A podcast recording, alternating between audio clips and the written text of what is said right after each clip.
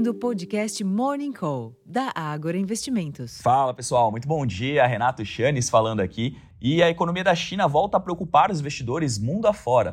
Isso porque os temores sobre o setor imobiliário não param de crescer, especialmente após a gigante Evergrande entrar com um pedido de falência, o famoso capítulo 15, nos Estados Unidos, e 18 das 38 construtoras listadas em Hong Kong e no continente relatarem prejuízos preliminares nos 6 meses encerrados em 30 de junho, ante 11 que alertaram sobre perdas para o ano inteiro em 2022.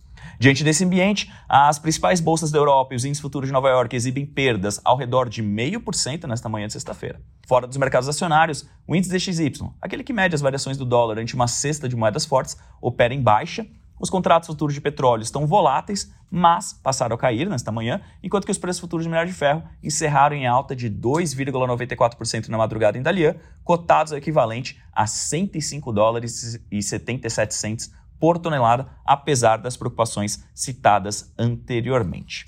Essa piora das bolsas internacionais deve adiar, mais uma vez, uma reação do Ibovespa, que ontem emendou a 13ª queda consecutiva, um novo recorde histórico de baixas sequenciais, superando as 12 quedas contínuas de 1970. Como direcionadores locais, os investidores devem monitorar as falas do presidente do Banco Central, Roberto Campos Neto, em sua 4ª palestra na semana, além de um possível desfecho da reforma ministerial. Em termos de agenda, aqui no Brasil, o presidente do Banco Central, Roberto Campos Neto, como eu havia comentado, faz uma nova palestra às 9h30 da manhã e os diretores da autoridade monetária seguem em reuniões com economistas para a elaboração do relatório trimestral de inflação. Esse sim é um dado bastante importante, mas não vai ser divulgado propriamente hoje, tá? Nos Estados Unidos, está prevista apenas a publicação do relatório de postos de petróleo em operação, mas isso às 14h.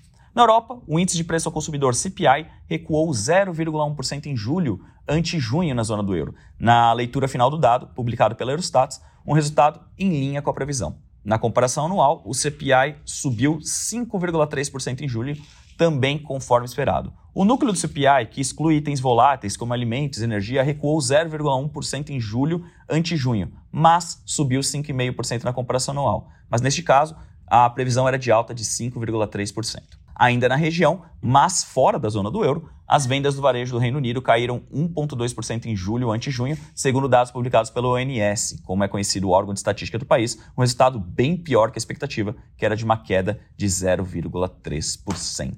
Pessoal, como vocês podem ver, lá fora, o cenário não está nada animador para os investidores de risco. Isso deve ser, sim, importado para os nossos mercados, pelo menos durante as primeiras horas de negociação, o que, na prática, deve limitar uma reação do Ibovespa e, provavelmente, nos levar à 14ª queda consecutiva por aqui. Isso, é claro, em termos de Ibovespa. No micro, a gente pode ver algum papel ou outro tendo desempenho mais forte em função de ajustes técnicos, né? Depois de tantas quedas sequenciais, abre espaço para compras oportunísticas, especialmente daqueles papéis que ainda têm bons fundamentos. Eu vou ficando por aqui, desejando a todos uma excelente sessão, um ótimo dia, um bom final de semana e até a próxima. Tchau, tchau!